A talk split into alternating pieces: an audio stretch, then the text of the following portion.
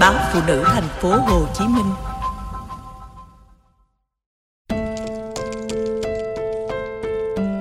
Làm ra tiền ngon hơn lấy chồng giàu. Tôi đọc bài viết của cô hoa hậu nọ, thấy có bình luận mỉa mai về việc cô lấy chồng đại gia. Câu trả lời của cô khiến nhiều người like kịch liệt. Đại ý, thời buổi bây giờ, nam nữ bình đẳng, phụ nữ cũng phải có sự nghiệp và nguồn kinh tế riêng, chứ không phải cứ ở nhà ỷ lại chồng nuôi. Nhiều người cho đó là câu trả lời mẫu, nhưng tôi tin những điều cô ấy nói là có cơ sở qua những chuyện quanh mình.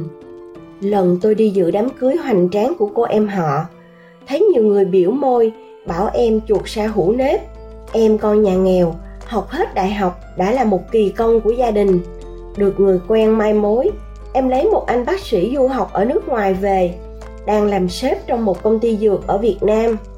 Gia thế bên chồng khá giả. Anh chồng là trí thức. Sinh xong hai đứa con. Chồng bảo em nghỉ hẳn công việc văn phòng để ở nhà lo cho con. Khó khăn, bí bách bắt đầu khi em mất thu nhập. Chồng em không ngược đãi, bạo hành, không rượu chè, trai gái, nhưng lại xem tiền là trên hết.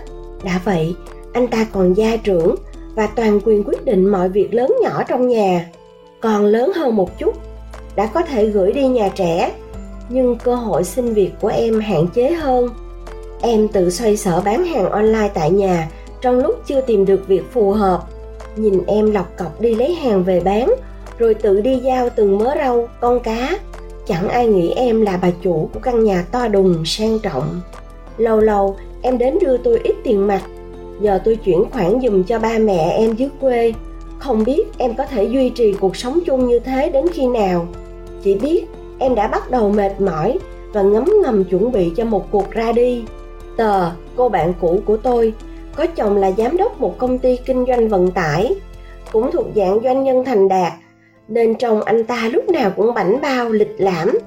Bạn bè ai cũng khen tờ tốt số. Thế nhưng, ngoài việc được ở nhà to, đi xế xịn dù đã đẻ thuê cho anh chồng hai đứa con kháu khỉnh, tờ chẳng nhờ cậy được gì ở ông chồng giàu.